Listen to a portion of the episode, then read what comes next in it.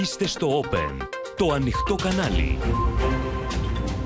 Κυρίες και κύριοι, καλησπέρα σας. Είμαι η Πόπου Σαπανίδου. Ελάτε να δούμε μαζί τα νέα της ημέρας στο κεντρικό δελτίο ειδήσεων που αρχίζει τώρα. Χαραμάδα αισιοδοξίας. Ο Πούτιν αποσύρει στρατεύματα και από την Κρυμαία μετά τη Λευκορωσία. Ο Μπάιντεν αμφιβάλλει. Ζητά ειρήνη, απειλεί με βαριές κυρώσεις.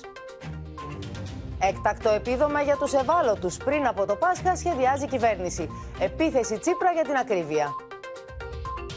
Νέες απειλές Ερντογάν για την αποστρατικοποίηση των νησιών. Αυστηρή απάντηση από τους Υπουργούς Εξωτερικών και Άμυνας. Πράσινο φως στην όρθια διασκέδαση, 50% στα γήπεδα και σχολικές εκδρομές από τους ειδικούς.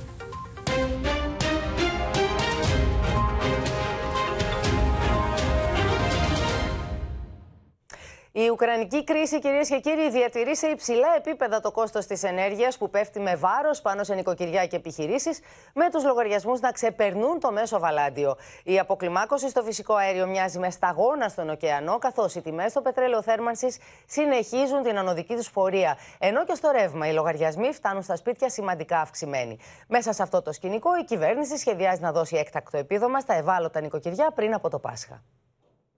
Νοικοκυριά και επαγγελματίες εγκλωβισμένοι στη δίνη της ακρίβειας λόγω της εκτόξευσης του ενεργειακού κόστους. Το ρεύμα και η θέρμανση. Εκεί πονάτε περισσότερο. Ε, βέβαια. Με την τιμή του πετρελαίου θέρμανσης να συνεχίζει το ράλι ανόδου φτάνοντα το 1 ευρώ και 26 λεπτά το λίτρο, μέση τιμή πανελλαδικά, πλέον λίγα είναι τα νοικοκυριά που καταφέρουν να γεμίσουν τις δεξαμενές τους. Θέρμανση, βάλαμε 200 λιτράκια και με το σταγονόμετρο. Η ακρίβεια στην ενέργεια παραμένει, αν και η τιμή στο φυσικό αέριο άρχισε να αποκλιμακώνεται μετά τις εξελίξεις στην Ουκρανία, πέφτοντα για πρώτη φορά στα 68 ευρώ ανά μεγαβατόρα, τιμή που καταγράφηκε τελευταία φορά στις 20 Σεπτεμβρίου. Καλά, την ενέργεια δεν το συζητάμε.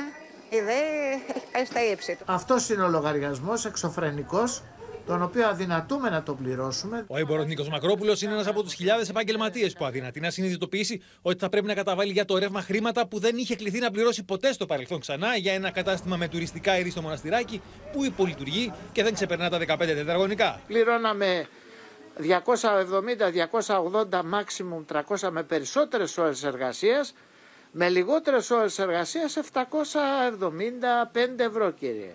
Την ίδια ώρα, το Οικονομικό Επιτελείο εξετάζει σχέδιο που προβλέπει την απευθείας επιδότηση των ευάλωτων οικοκυριών με ένα έκτακτο επίδομα, σαν έκτακτο δώρο Πάσχα, όπως έγινε και τα Χριστούγεννα. Εάν συνεπώς έχουμε καλή εκτέλεση του υπολογισμού και το πρόβλημα εξακολουθεί να υφίσταται με την ίδια ένταση στο επόμενο διάστημα, θα πρέπει με κάποιο τρόπο να αξιοποιήσουμε τον δημοσιονομικό χώρο που θα δημιουργηθεί Ναι. για να βοηθήσουμε ευε... ευάλωτα νοικοκυριά. Το έκτακτο δώρο Πάσχα αναμένεται να λάβουν χαμηλοσυνταξιούχοι και δικαιούχοι του ελάχιστου εγγυημένου εισοδήματος, ενώ δεν αποκλείεται να ενταχθούν ανάλογα με το δημοσιονομικό περιθώριο και άλλες ομάδες όπως άνεργοι και χαμηλόμιστοι. Το έκτακτο επίδομα θα δοθεί με εισοδηματικά και περιουσιακά κριτήρια. Το ύψος και το εύρος του θα κλειδώσει τον Μάρτιο και θα δοθεί εδώ στο Πάσχα.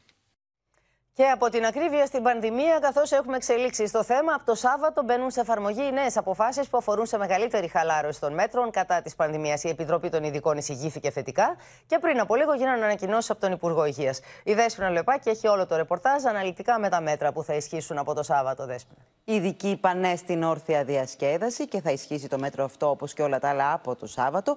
Είπαν σε αύξηση της πυρότητα των φιλάθλων στα γήπεδα στο 50%, καθώς εκεί είναι και εμβολιασμένοι. Έδωσαν πράσινο φως για πολυήμερες σχολικές εκδρομές, ενώ πλέον το ποσοστό τηλεργασία σε δημόσιο και ιδιωτικό τομέα φτάνει στο 20%. Για τις παρελάσεις και τα καρναβάλια δεν τέθηκε το θέμα, όπως μαθαίνω στην Επιτροπή. Είναι πιθανόν να συζητηθεί αύριο. Πάντως, οι επιστήμονες είναι αρνητικοί στο να υπάρχουν παρελάσεις και φέτος, καθώς υπάρχει συγχρονισμός και δεν μπορεί να ελεγχθεί σε αυτή την περίπτωση. Πάντως, ξεπέρασαν τους 90 οι νεκροί σήμερα από την πανδημία. Είναι 82 άνθρωποι έχασαν τη ζωή τους από πλοκέ της πανδημίας. Ξεπέρασαν όμως τους 25.000 οι νεκροί. Είναι 485 οι διασωληνωμένοι ασθενείς και 19.509 τα κρούσματα που μας ανακοινώθηκαν από τον Εθνικό Οργανισμό Δημόσιας Υγείας. Να σε ευχαριστήσουμε πολύ και πάμε τώρα στο θέμα που απασχολεί ολόκληρο τον πλανήτη, στην Ουκρανική κρίση. Επιμένουν οι Ηνωμένες Πολιτείες ότι δεν βλέπουν ενδείξεις απόσυρσης των ρωσικών στρατευμάτων από τα σύνορα της Ουκρανίας. Ενώ στο έκτακτο διάγγελμα του Τζο Μπάιντεν ξεκαθάρισε ότι τον πρώτο λόγο πρέπει να έχει διπλό διπλωματία και να σταματήσει να δημιουργεί εντάσεις στην περιοχή Μόσχα.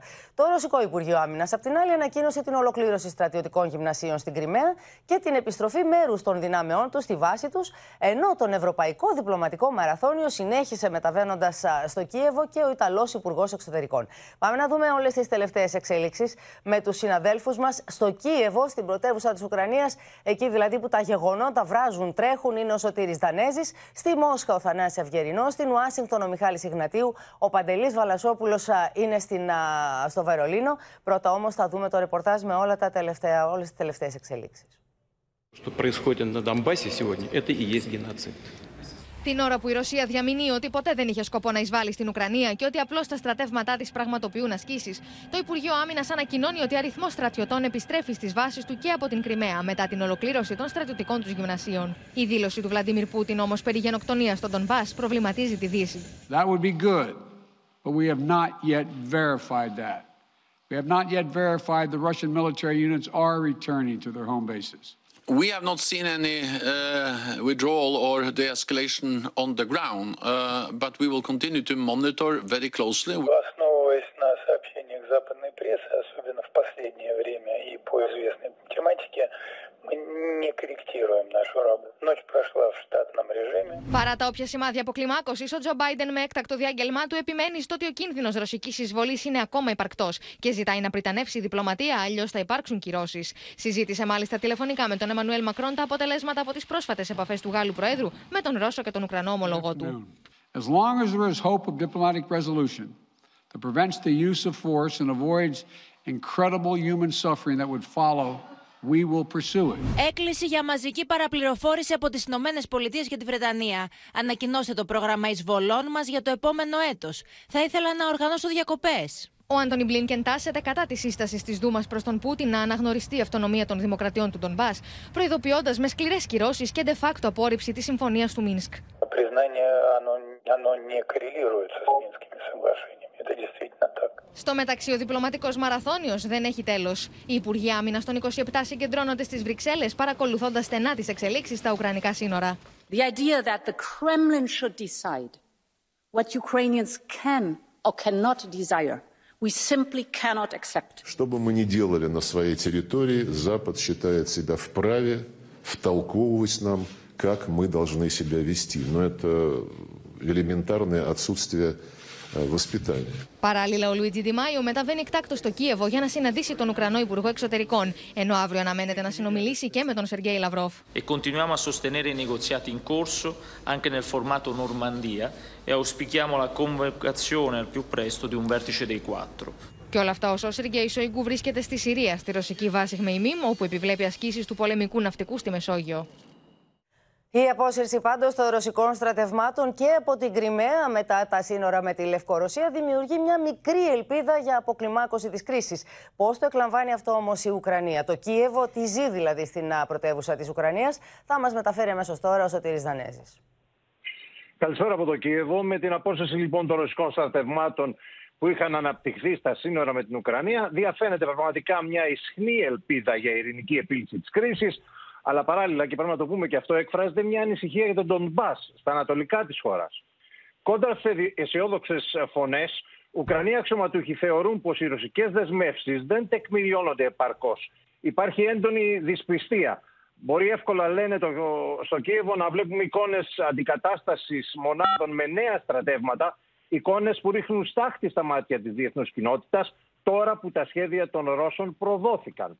Άλλωστε, εύκολη εξήγηση για την ξαφνική αλλαγή στάσης της Μόσχας λένε πως δεν υπάρχει. Ο Ρώσος πρόεδρος Πούτιν αποφάσισε να αποσύρει εν μέρη στρατεύματα μετά τη συνάντηση που είχε με τον καγκελάριο Σόλτς. Αν δεν υπάρχει κάποια συμφωνία ή πρόταση κάτω από το τραπέζι, την οποία δεν γνωρίζουμε, λένε οι Ουκρανοί, δεν φαίνεται να υπάρχει καμία ξεκάθαρη ερμηνεία για αυτή την αλλαγή του τόνου της Μόσχας.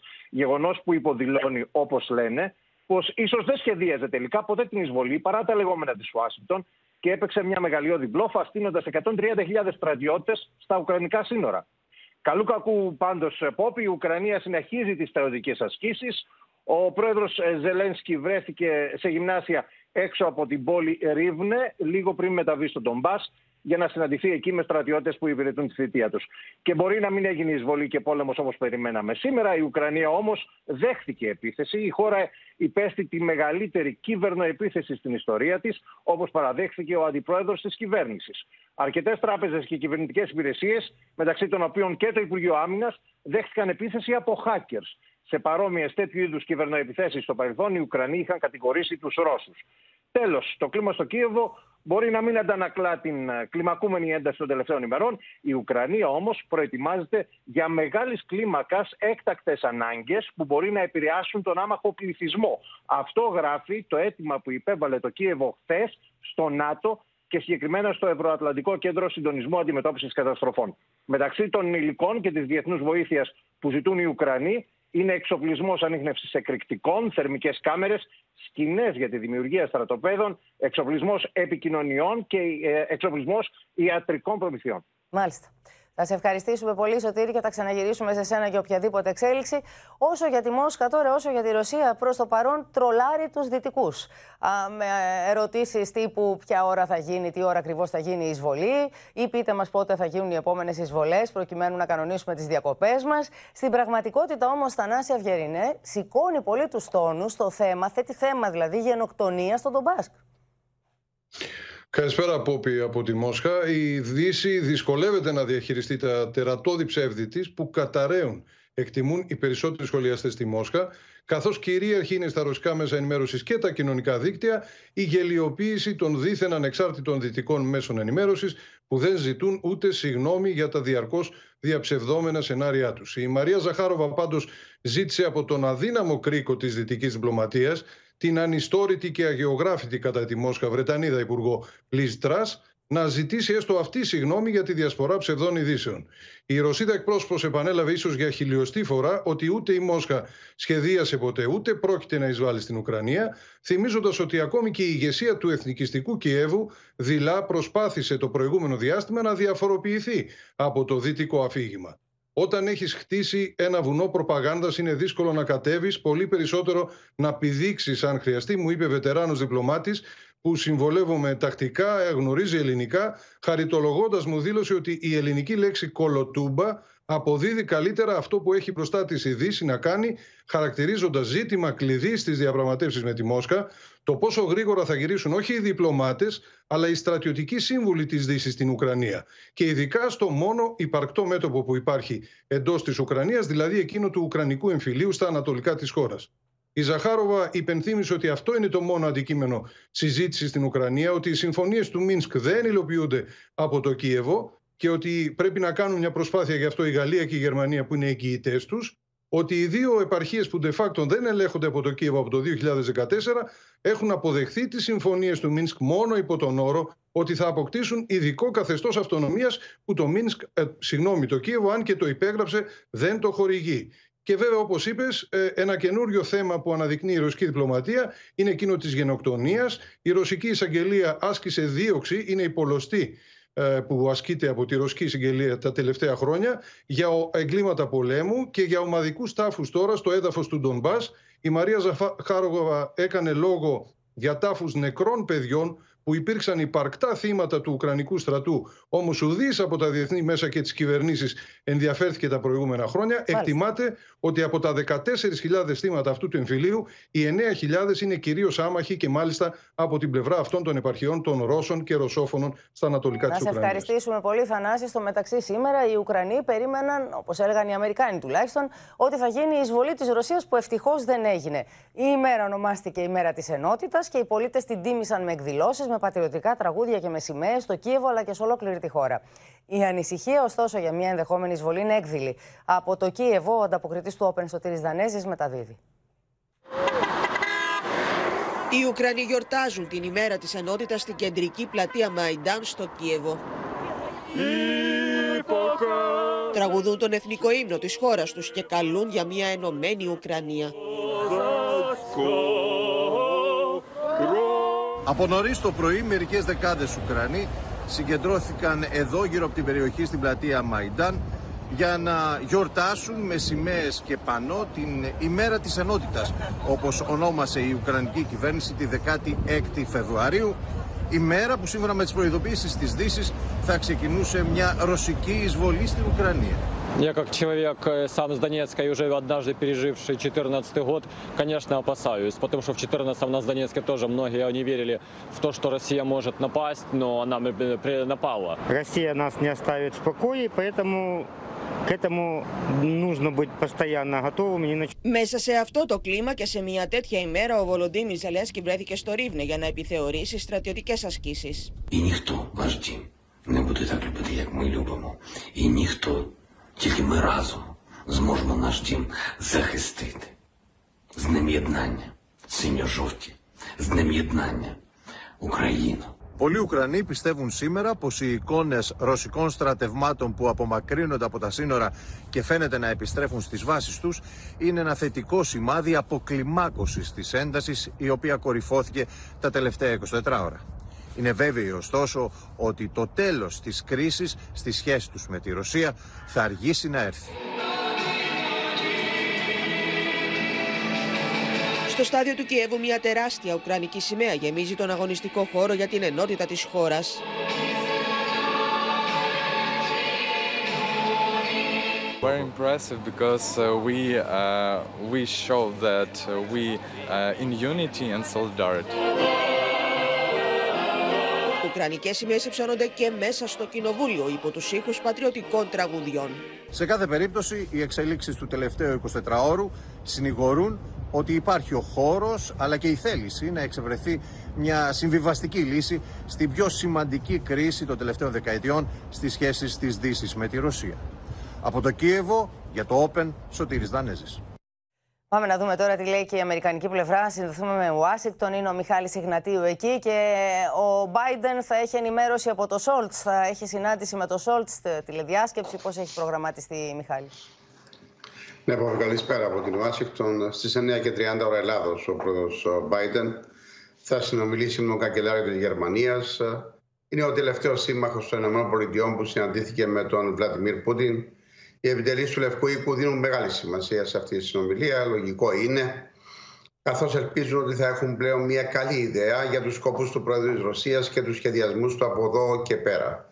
Οι Αμερικανοί, που είναι προσεκτικοί σε ό,τι αφορά τη Γερμανία, γνωρίζουν ότι έχουν ε, μεγάλα οικονομικά συμφέροντα με τη Ρωσία.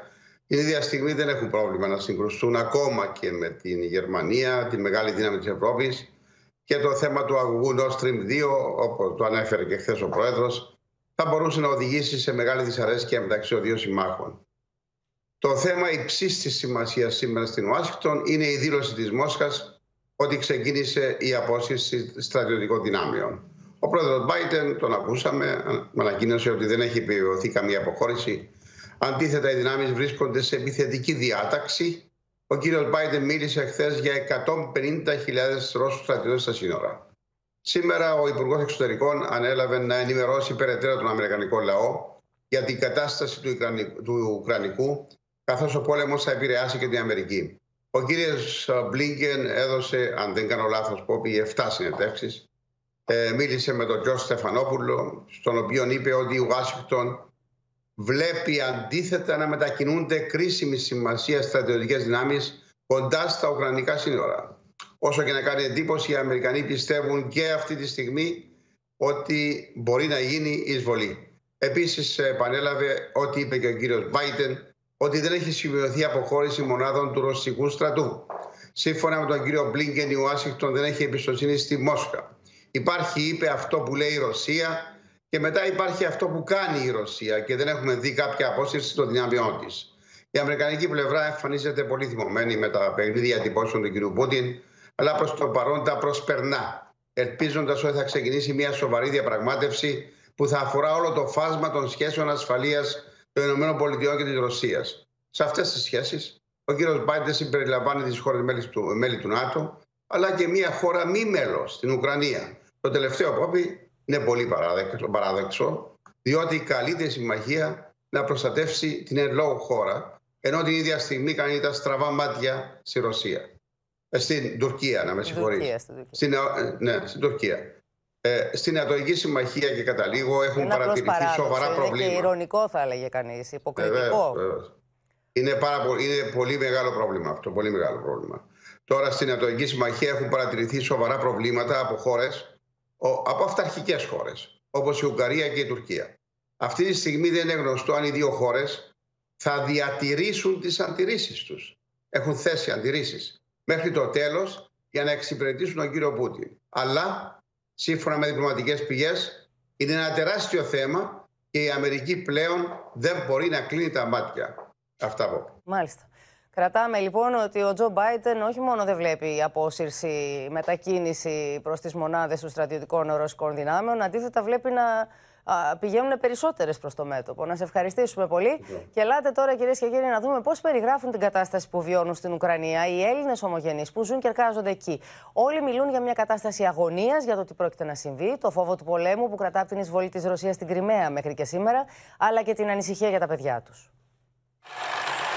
ζουν με το φόβο του πολέμου από το 2014. Ανάμεσα στα διασταυρούμενα πυρά των Ρωσόφωνων του Ντονέτσκ και του Ουκρανικού στρατού, η καθημερινότητα των ομογενών μας είναι συνυφασμένη με τον κίνδυνο. Τώρα παραμένουν επιφυλακτικοί στα όποια σημάδια αποκλιμάκωσης. Εμείς δεν πιστεύουμε ότι ακόμα τελείωσε ακριβώ κατόπτη το, το πρόβλημα. Μπορεί κάτι να συμβεί ακόμα. Εμείς πάμε στην εκκλησία, βάζουμε τυράκια να μην έχει πρόβλημα να βρουν λύση χωρίς πόλεμο. Όπως λένε, ό,τι και να γίνει θα μείνουν στις πατρογονικές τους αιστείες. Ωστόσο, ανησυχούν για τα παιδιά τους. Τώρα δεν έχουμε πόλεμο, μακάρι και να μην το έχουμε.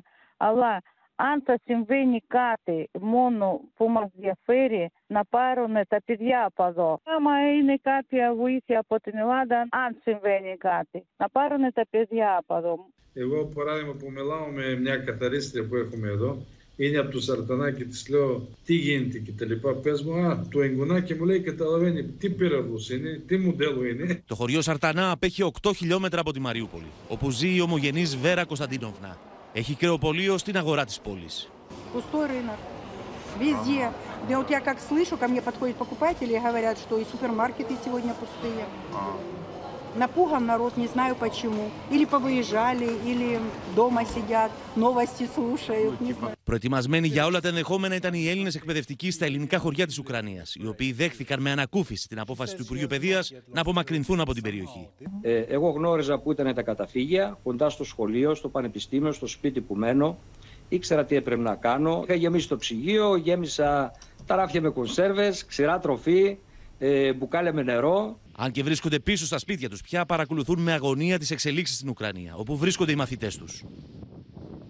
Στο μεταξύ, ο Όλαφ Σόλτς, ο Γερμανός καγκελάριος, ετοιμάζεται να σηκώσει το τηλέφωνο για να επικοινωνήσει με τον Τζο Μπάιντεν, όπως μας έλεγε και λίγο νωρίτερα ο Μιχάλης Ιγνωτίου. Πάμε στο Βερολίνο να ακούσουμε τι πληροφορίες έχει, τι πρόκειται να γίνει, δηλαδή τι πρόκειται να υποθεί. Θα είναι μια ενημέρωση για τα όσα γίνανε στην επικοινωνία του με τον Πούτιν. Παντέλη Βαλασόπουλε. Καλησπέρα. Ναι, θα είναι μια ενημέρωση για τα όσα συζήτησε με τον κύριο Πούτιν και φαίνεται ότι ήταν πολύ σημαντικά αυτά που είπανε. Πρώτα απ' όλα να πούμε ότι πριν από λίγο εκπρόσωπος της γερμανικής κυβέρνησης είπε και αυτός ότι θέλουμε καθαρές αποδείξεις ότι οι Ρώσοι αποχωρούν. Η ανακοίνωση λέει αποχώρησης είναι θετικό μήνυμα, αλλά θέλουμε ξεκάθαρες αποδείξεις. Η κατάσταση βέβαια λέει πρέπει να ξεκαθαριστεί μέσα στις επόμενες μέρες. Στο Βερολίνο βλέπουν χώρο για διπλωματική λύση μετά τις τελευταίες εξελίξεις και την επίσκεψη Σόλτς στη Μόσχα, στο Κρεμλίνο. Φαίνεται ότι δεν ήταν τυχαίο ότι την ώρα που πάταγε το πόδι του στη Μόσχα ο Γερμανός καγκελάριος, οι Ρώσοι ανακοίνωσαν, έκαναν τις πρώτες ανακοινώσεις για αποχωρήσεις στρατευμάτων. Τώρα όμως λένε αρχίζει η δουλειά για τη διπλωματία. Βέβαια υπάρχει ένα θέμα που και εδώ τους ανησυχεί. Οι δηλώσεις του κύριου Πούτιν περί γενοκτονίας στις δύο αυτές επαρχίες. Όπως λένε, πιθανότατα να χρησιμοποιηθεί ως πρόφαση για μία εισβολή. Κάτι τέτοιο λέει υπάρχουν πολλά ιστορικά παραδείγματα στο παρελθόν. Ή να πάει πίσω το θέμα της ένταξης της Ουκρανίας του ΝΑΤΟ και να προβάλλει πια η Ρωσία το θέμα των δύο επαρχιών. Σε αυτό το θέμα θα το πει και στον κύριο Μπάιντεν. Ο κύριος Σόλτς ήταν ξεκάθαρος ότι αν προχωρήσει σε αναγνώριση των δύο επαρχιών η Ρωσία θα τυναχθούν όλα στον αέρα. Τώρα, για πρώτη φορά εδώ και καιρό πήρε και θετικά σχόλια ο κύριος Σόλτς για την αποστολή του στη Μόσχα. Όπως γράφει ο τύπος ήταν αρκετά αποφασιστικός, κυρίως στο θέμα του αγωγού Nord Stream Nord Stream 2. Είπε ξεκάθαρα στο Κρεμλίνο, στον κύριο Πούτιν και στη συνέντευξη τύπου, ότι αν η Ρωσία εισβάλλει, δεν θα υπάρχει Nord Stream 2. Και αυτό θα το πει στον κύριο Biden, γιατί φαίνεται ότι κάποιοι νόμιζαν, κυρίως στη Μόσχα, ότι η Γερμανία, ο Σόλτς ήταν ο αδύναμος κρίκος σε αυτή την ιστορία. Μάλιστα. Παντελή, να σε ευχαριστήσουμε πολύ. Φαίνεται ότι η λέξη κλειδί αυτές τις ημέρες και για τη Ρωσία και για τη Δύση είναι η λέξη αποδείξεις. Η Ρωσία από τη μία ζητάει αποδείξεις, γραπτές εγγυήσεις ότι θα της δώσει η Δύση αυτά που ζητά. Αποδείξεις όμως θέλουν και οι Δυτικοί. Αποδείξεις από τη Ρωσία ότι πράγματι απομάκρυνε τα στρατεύματά της ζητάει και ο Ουκρανός πρέσβης στην Αθήνα. Μιλώντας στο Open και στην Αλεξία Τασούλη, ξεκαθαρίζει δε ότι δεν υπάρχει πολιτικό κίνητρο πίσω από τη δολοφονία του Έλληνα ομογενού στο χωριό Γράνιτνα. We don't believe in Russia's words anymore. What we would like to see is deeds. Uh, so the whole um, announcement campaign of withdrawal has to be proven by the real withdrawal. Uh, Russia is very famous for blackmailing and uh, playing uh, some dirty games. Yesterday you were called uh, in the Ministry of Foreign Affairs. A demarche was made to Ukraine over a very serious accident that took place. What really happened in this situation? Just a common crime. It was uh, a late uh, um, fight in the cafe uh, with involvement of uh, some people. Some of them were uh, Greek, of Greek origin. There is no ethnical, political involvement and, and uh, background to this case. My last question will be about the relations with you and Turkey and the relations of Ukraine and Greece. The strategic partnership with Turkey, it's not against Greece. Do you remember 2014 uh, and that uh, the, the first actually when the invasion of the of the of, of, Russia started. Our army was very weak, unequipped, not prepared. So we asked all our friends to help us, and Turkey was the one was one of the country who provided real practical help to increase our resilience, to increase to strengthen our armed forces, to strengthen our defense industry. Στο μέτωπο της τουρκικής προκλητικότητας θα περάσουμε τώρα, καθώς επιβεβαιώνεται η είδηση που μας έδωσε χθες, η πληροφορία που μας έδωσε χθες η Γεωργία Γαραζιώτη, με την οποία και θα συνδεθούμε, ότι επίκειται συνάντηση μεταξύ του το Έλληνα και του Τούρκου Υπουργού Εθνικής Άμυνας, Γεωργία. Ναι, Μπόπη, σύμφωνα με νατοικέ πηγές, μετά το τέλος της Συνόδου των Υπουργών Άμυνας του ΝΑΤΟ και λίγο μετά την οικογενειακή φωτογραφία που συνηθίζεται, ο Νίκος Παναγιοτόπουλος είχε μια ολιγόλεπτη συνάντηση με τον Τούρκο Υπουργό Άμυνας Χουλουσία Καρ, στο πλαίσιο μιας εκδήλωσης που σύμφωνα πάλι με πληροφορίες είχε διοργανώσει, είχε γίνει με, τη, με την πρωτοβουλία του Γεν Στόλτενμπεργκ. Ε, αυτή η εκδήλωση αφορούσε τα 70 χρόνια από την ένταξη της Ελλάδας και της Τουρκίας στο ΝΑΤΟ το 1952. Όπως μαθαίνω λοιπόν, όπως λένε και πρώτες πληροφορίες, έγινε μια συζήτηση σε ένα καλό κλίμα και εν ώψη των διερευνητικών επαφών συμφωνήθηκε να υπάρχει έτσι ένας ανοιχτός διάβλος επικοινωνίας. Πολύ σε, σε, λίγο, σε λίγη ώρα θα έχουμε και πλάνα από τη συγκεκριμένη συνάντηση, τα οποία επιβεβαιώνουν και το καλό κλίμα που μου μεταφέρουν οι πληροφορίες μου. Να είναι πολύ ωραίο να υπάρχουν διάβλοι επικοινωνίας. Ωστόσο, η ένταση στη σχέση των δύο χωρών α, ανεβαίνει κατακόρυφα μετά και τις τελευταίες δηλώσεις Ερντογάν. Να σε ευχαριστήσουμε, Γεωργία. Ο Υπουργός Εξωτερικών, βεβαίως, έβαλε στη θέση του τον Ερντογάν, ο οποίος έθεσε εκ νέου ζήτημα αποστρατικοποίησης των νησιών, λέγοντας ότι υποσκάπτει τις θεμελιώδεις αρχές και αξίες του ΝΑΤΟ. Σκληρή απάντηση στην Άγκυρα έδωσε από το Όσλο Νίκος Δένδιας ενώπιον της Νορβηγίδας ομολόγου του Άνικεν Χουίτφελντ. Turkish officials, again on a daily basis, have entered into a barrage of illegal and provocative statements against us. Statements that have nothing to do with international law, statements that have nothing to do with international law of the sea. Turkey chooses to use words which are a provocation against Greece's sovereignty and territorial integrity. That kind of statements put into question Turkey's commitment into NATO Η απάντηση δεν διέρθε λίγη ώρα μετά τις δηλώσεις του Ταγί Περντογάν σε δημοσιογράφους στο προεδρικό αεροπλάνο, επιστρέφοντας από τα Ηνωμένα Εμμυράτα, ο οποίος απείλησε την Ελλάδα. Δεν είναι δυνατό να παραμένουμε σιωπηλοί στις στρατιωτικές δραστηριότητες που πραγματοποιούνται κατά παράβαση των συμφωνιών στα νησιά με αποστρατικοποιημένο καθεστώς. Ωστόσο, εάν η Ελλάδα συνεχίσει, φυσικά θα απευθύνουμε και προειδοποιήσεις στο ψηλότερο επίπεδο και ό,τι άλλο χρειαστεί. Γιατί όπως γνωρίζετε, το θέμα των νησιών ήταν πάντοτε αμφιλεγόμενο. Το ενδιαφέρον Αθήνας και Άγκυρας μεταφέρεται ωστόσο και στις Βρυξέλλες, όπου στο ΝΑΤΟ Νίκος Παναγιοτόπουλος και Γλουσία Καρ θα καθίσουν στο ίδιο τραπέζι. Να το πω και αυτό μια φορά και με αυτό το βήμα. Το έχω πει. Ό,τι απειλείται δεν αποστατικοποιείται. Είναι τέσσερις λέξεις με πολύ ξεκάθαρο νόημα. Είναι ζήτημα αλληλεγγύης στο Συμβούλιο να αποφασίσει την επιβολή εμπάργου όπλων στην Τουρκία. Η Τουρκία πάντως κρατά σταθερή την προκλητική της στάση πάνω από το Αιγαίο, αξιοποιώντας καθημερινά τα μη επανδρομένα αεροσκάφη που διαθέτει. Σήμερα, δύο τουρκικά drones παραβίασαν 22 φορές τον ελληνικό εναέριο χώρο, ενώ το πρωί ένα τουρκικό UAV πέταξε πάνω από την Κίναρο σε ύψος 19.000 ποδών. Επισόδιο όμως είχαμε και στο Όσλο μεταξύ του Έλληνα Υπουργού Εξωτερικών, του κυρίου Νίκου Δένδια, και του Τούρκου πρέσβη εκεί. Πάμε στην Αλεξία Τασούλη που έχει περισσότερα. Πόπι, πριν από λίγο και μόλις ολοκληρώθηκε η ομιλία του Νίκου Δένδια στην Νορβηγία, μιλούσε σε Ινστιτούτο των Διεθνών Σχέσεων στο Όσλο. Ο Τούρκος πρέσβης που παρακολουθούσε από κάτω την εκδήλωση ζήτησε το λόγο και επιχείρησε να απορρίψει τις θέσει που εξέφρασε ο Νίκος Δένδιας. Είπε λοιπόν ο Τούρκος πρέσβης ότι το κάζου Μπέλι ήταν αποτέλεσμα των δηλώσεων και των προθέσεων της Ελλάδας να επεκτείνει τα χωρικά της ΣΥΤΑ στα 12 μίλια. Είπε ακόμη ότι το τουρκολιβικό μνημόνιο δεν είναι παράνομο και ότι είναι ως απάντηση στις ελληνικές ενέργειες και ότι σε κάθε περίπτωση δεν μπορεί η Τουρκία να δεχτεί τους ισχυρισμούς της Ελλάδας στο Αιγαίο. Ο κύριος Δένδιας αμέσως φυσικά ζήτησε και πήρε τον λόγο. Είπε ότι όλες οι πράξεις της Ελλάδας βασίζονται στο διεθνές δίκαιο. Όταν συνέχισε για να πάει να του εξηγήσει τι ακριβώς συμβαίνει με το κάζους Μπέλι, ο Τούρκος πρέσβης επιχείρησε να τον διακόψει. Ο κύριος Δένδιας ευγενικά συνέχισε την τοποθέτησή του. Του είπε ότι πουθενά στον κόσμο δεν υπάρχει αυτό το κάζου Μπέλι, δεν υπάρχει δηλαδή η απειλή πολέμου ενός κράτους σε ένα άλλο.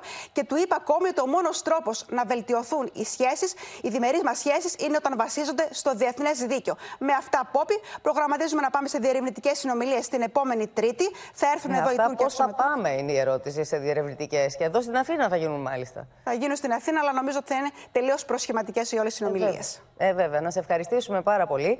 Και ε, μέσα βλέπουμε ότι είναι ένα κλίμα το οποίο συνεχώς οξύνεται, μια κατάσταση η οποία συνεχώς κλιμακώνεται με την τουρκική προκλητικότητα να παραλογίζονται οι Τούρκοι κα- πραγματικά μέρα με τη μέρα. Πάμε στη Μαρία Ζαχαράκη, διότι Μαρία, εκεί που μας έλεγαν μεζέ μέχρι πρόσφατα, τώρα αποφάσισαν ότι είμαστε απειλή. Τι λένε οι αναλυτές οι Τούρκοι; Και μάλιστα κύρια απειλή, Πόπη. Το ταξίδι λοιπόν του κυρίου Ερντογάν στα Ηνωμένα Αραβικά Εμμυράτα, πέρα από την οικονομική του διάσταση, άνοιξε εδώ ε, σε κάποιους αναλυτές ε, ε, την, ε, την άποψη ότι η- ε, πήγε ο κύριος Ερντογάν στα Ηνωμένα Αραβικά Εμμυράτα και κάνει όλα αυτά τα ανοίγματα στη Μέση Ανατολή και στις χώρες του κόλπου ως απότοκο μιας ελληνικής απειλής που αισθάνεται η Άγκυρα. Γιατί έτσι βλέπουν πλέον την Ελλάδα στην Τουρκία ως κύρια απειλή, η οποία μάλιστα αυτή η απειλή έχει αναγκάσει να χαράξει, ε, έχει αναγκάσει την Άγκυρα να χαράξει μια καινούργια εξωτερική πολιτική. Η ελληνική απειλή που βλέπουν εδώ στην Τουρκία είναι οι συμμαχίες και η πιο ενεργητική διπλωματία που ασκεί η Αθήνα εδώ και δύο χρόνια περίπου. Και το παραδέχονται πλέον ανοιχτά από όποιοι, αν όχι η ίδια η κυβέρνηση, αλλά Τούρκοι διπλωμάτες, αναλυτές, κάποιοι μάλιστα και φύλλα προσκύμενοι στην κυβέρνηση, ότι η Τουρκία είναι μόνη και η Ελλάδα έχει αποκτήσει συμμαχίες.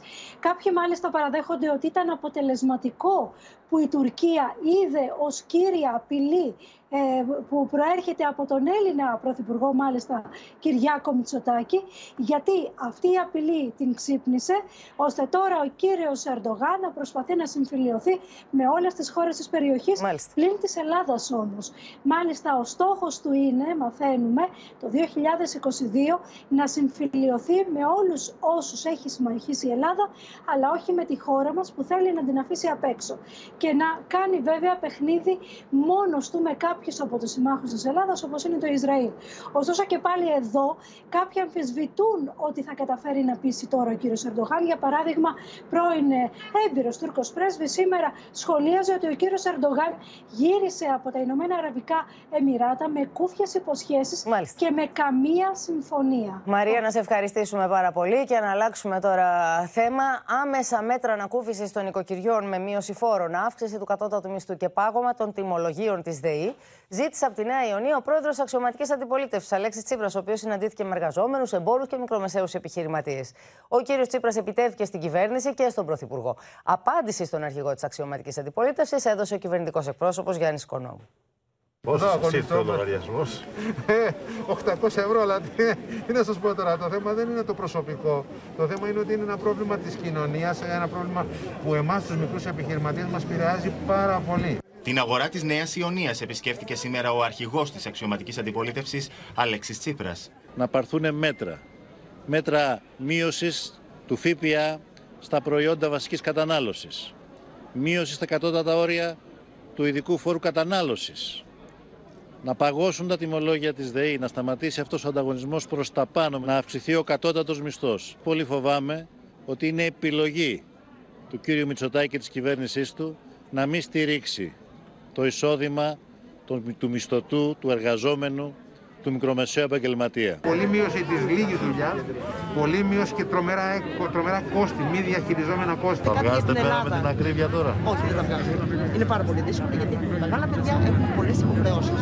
Όταν είναι στην αντιπολίτευση, καλλιεργεί με συνθήματα θυμό, ψεύτικες ελπίδες και τα δίνει όλα σε όλους. Και όταν είναι στην κυβέρνηση, παίρνει από όλους. Φτωχοποιεί τη μεσαία τάξη με φόρους και εισφορές και καταργεί ακόμη και το ΕΚΑΣ για τους πιο αδύναμους. Η διαφορά είναι ότι οι πάντες πια ξέρουν. Συνάντηση με αγρότες που βρίσκονται σε κινητοποιήσεις είχε ο Γενικός Γραμματέας του Κομμουνιστικού Κόμματος Ελλάδας Δημήτρης Κουτσούμπας. Είναι αφορολόγητο το πετρέλαιο στους ε, εφοπλιστέ. Λοιπόν, πώς μπορεί για τους εφοπλιστές και δεν μπορεί για τον Έλληνα αγρότη η ρήτρα αναπροσαρμογής για το ε, ρεύμα, ειδικά για το αγροτικό ρεύμα, η οποία πρέπει να μειωθεί αμέσως και αυτό μπορεί να γίνει.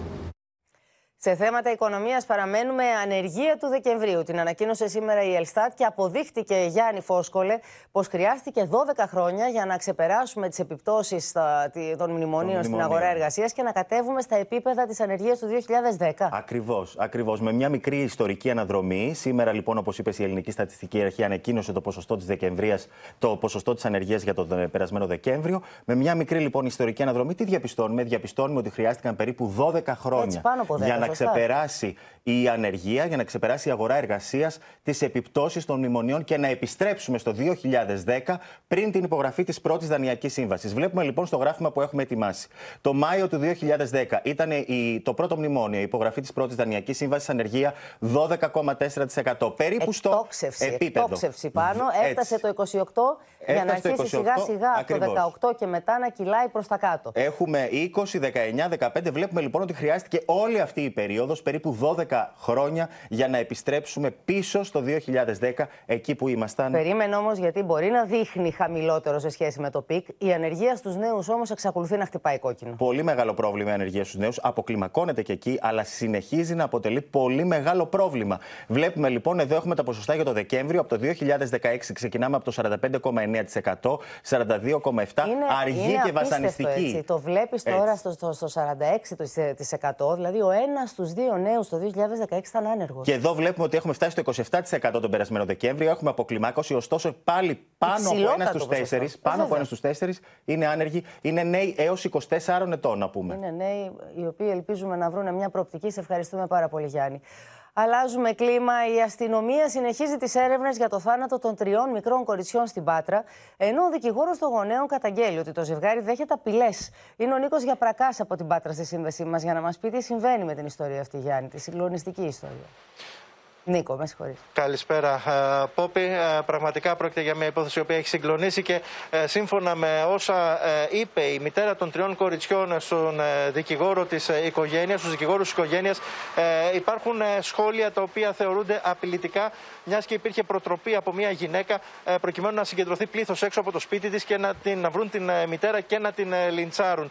Μάλιστα για το ζήτημα αυτό θα ενημερώνονταν απόψε και ο εισαγγελέας, προκειμένου να υπάρχει αστυνομική αστυνομική επιτήρηση στην ευρύτερη γειτονιά ε, για τυχόν έκτροπα. Ε, μέχρι στιγμής πάντως δεν πρόκειται να γίνει κάποια μήνυση, όπως ε, μας τόνισε ο δικηγόρος της ε, οικογένειας. Ε, ωστόσο, ε, προτιμούν να κρατούν χαμηλούς τόνους, μιας και η έρευνα συνεχίζεται ε, και περιμένουν και η οικογένεια τα αποτελέσματα ε, των ερευνών, των απαντήσεων όπως τις τοξικολογικέ εξετάσεις. Να σε ευχαριστήσουμε πολύ.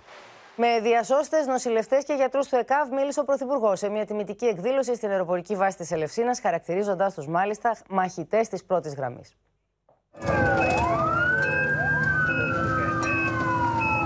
Τους διασώστες που έπεσαν την ώρα του καθήκοντος τίμησε σήμερα η πολιτεία παρουσία του Κυριάκου Μητσοτάκη, του Αρχιεπισκόπου Ιερώνυμου αλλά και της στρατιωτικής ηγεσίας, αναγνωρίζοντας την προσφορά τους. Η πολιτεία θα είναι δίπλα σας όπως το έκανε καθ' όλη τη διάρκεια της πανδημίας αλλά πάντοτε με βάση τις δυνατότητες της χώρας και της εθνικής οικονομίας. Αναφέρομαι σε όλους εσάς, τους διασώστες, τους νοσηλευτές, τους γιατρούς, αλλά και το λοιπό προσωπικό του ΕΚΑΒ, που κάτω από αντίξωες συνθήκες, κάτω από έκτακτες καταστάσεις, 24 ώρες το 24ωρο δίνετε καθημερινά το είναι σας για την προάσκηση του αγαθού της δωρεάν δημόσιας υγείας. Η τιμητική εκδήλωση έγινε στην αεροπορική βάση της Ελευσίνας, από όπου απογειώνονται τα αεροσκάφη για τις διασώσεις. Εύχομαι σε όλους ασφαλείς προσγειώσεις και ασφαλή τέρματα στις υπέροχες διαδρομές που κάνετε σώζοντας τη ζωή. Σας ευχαριστώ πολύ. Μαζί με τους διασώστες τιμήθηκαν όμως και τα πληρώματα του ΕΚΑΒ, αλλά και οι νοσηλευτές που εδώ και δύο χρόνια έχουν ξεπεράσει τα όρια τους για την αντιμετώπιση της πανδημίας. Σε συνθήκες διαρκούς συναγερμού, αλλά και επικίνδυνες για τη δικιά τους, για τη δικιά σας υγεία, βρεθήκατε δίπλα σε όποιον χτύπησε ο COVID, αλλά φυσικά και σε κάθε άλλο ασθενή. Το παράδειγμα των πεσόντων συναδέλφων βρίσκεται βαθιά χαραγμένο μέσα.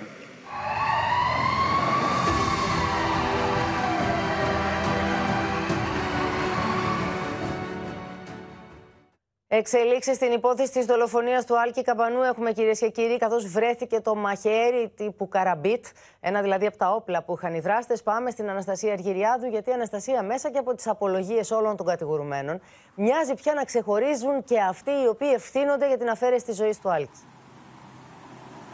Πόπι και με αυτό το μαχαίρι από ό,τι φαίνεται δέχθηκε κάποια από τα φωνικά χτυπήματα ο Άλκης. Βρέθηκε στην ε, αερογέφυρα κοντά στα κημετήρια της Θέρμης μαζί με δύο κράνη και γάντια που είχαν χρησιμοποιήσει οι 12 εμπλεκόμενοι στη δολοφονική επίθεση στο σημείο που είχε υποδείξει και ένας από τους ε, κατηγορούμενους. Μεταφέρθηκαν τα ευρήματα στα εγκληματολογικά εργαστήρια ώστε να εξεταστούν τόσο για αποτυπώματα όσο και για γενετικό υλικό. Τώρα ενδιαφέρον έχουν πόπι οι απολογίε των 11 που έχουν βρεθεί μέχρι τώρα ενώπιον της ανακρίτριας. Οι περισσότεροι φωτογραφίζουν διαφορετικούς δράστες ανάλογα με τις φιλίες που είχαν αναπτύξει μεταξύ τους. Όλοι μιλούν για μια γενικευμένη επίθεση, χωρίς να δείχνουν ποιος είναι αυτός που χτύπησε τον Άλκη.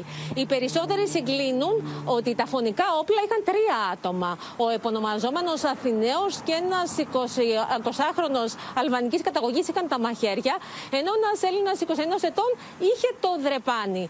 Και οι τρεις ήταν επιβαίνοντες στο τρίτο αυτοκίνητο, το κρύο όχημα, το οποίο και εξετάζεται αυτές τις ημέρες στην αστυνομική διάθεση Θεσσαλονίκης. Είναι το όχημα που έχει ο 22χρονο, ο οποίος αύριο θα απολογηθεί στην ανακρίτρια και έχει ενδιαφέρον να ακούσουμε την απολογία του. Και τέλος, να σου πω, Πόπι, ότι οι τέσσερις φίλοι του Άλκη θα κληθούν να ζήσουν και πάλι τον εφιάλτη, αφού την Παρασκευή θα βρεθούν, θα αντικρίσουν και πάλι τους 12 εμπλεκόμενους για να, για να αναγνωρίσουν το ρόλο που είχε ο καθένας. Αναστασία, να σε ευχαριστήσουμε πάρα πολύ. Εφιαλτικές στιγμές στα χέρια μιας πύρα ληστών έζησε μια 80χρονη γυναίκα στο Εγάλεο. Άγνωστοι την κλείδωσαν μέσα στο σπίτι της. Την ξυλοκόπησαν άγρια για να τους δώσει όσα χρήματα είχε, φτάνοντας μάλιστα στο σημείο να τη σκίσουν τα αυτιά για να πάρουν τα σκουλαρίκια που φορούσε. Μόλις άνοιξα την πόρτα το μέσα για να πάω, μα αρπάει αυτός. Τα λεφτά σου, τα λεφτά. Τα λεφτά, όλα λεφτά ζητάει. Και εκείνος πολέμαε ξανά. Με βούλωνε το στόμα, με χτύπαε. Λέω άφησέ με, θα στα δώσω τα λεφτά. Ήταν τρεις το μεσημέρι όταν η κυρία Χρυσούλα άκουσε μια άγνωστη γυναικεία φωνή έξω από την πόρτα της να ζητάει νερό για να φτιάξει κάτι στο αυτοκίνητό της. Αυτή όμως ήταν η πρόφαση. Όταν άνοιξε την πόρτα, ένας μικρός όμω άνδρα της έκλεισε το στόμα και την έσπρωξε μέσα στο σπίτι. Ο αδίστακτο ληστής με απίστευτη βιαιότητα άρχισε να χτυπά την ηλικιωμένη γυναίκα στο πρόσωπο προκειμένου να του υποδείξει που είχε κρυμμένα τα χρήματα. Δεν δίστασε μάλιστα να βγάλει ακόμα και μαχαίρι. Οι μόλοπες και οι μελανιές στο πρόσωπό της μαρτυρούν την αγριότητα της επίθεσης του δράστη. Αφού έκανε φίλο και φτερό ολόκληρο το σπίτι χωρίς να βρει χρήματα, τράβηξε το σκουλαρίκι που φορούσε η 80χρονη, σκίζοντάς της το αυτί. Μόνο το ένα σκουλαρίκι μου πήρε. Και τώρα ένα μου, μου το σκίσε εδώ. Έτσι το σκίσε. Τράβηξε το σκολαρίκι. Εμόφρητη και με όση δύναμη της είχε απομείνει, άρχισε να καλεί σε βοήθεια. Ε, βγήκα στο διάδρομο, φώναξα βοήθεια και κατεβήκανε η κόρη μου. Άγιο είχα, άγιο, άγιο. Που ήταν μόνος του. Και μ' άφησε και έφυγα έξω. Το ένα της μάτι ήταν τελείως κλειστό. Έτσι. Το αυτί της όπως βλέπετε είναι ραμμένο, κομμένο ραμμένο. Στο πρόσωπο έχει ράματα.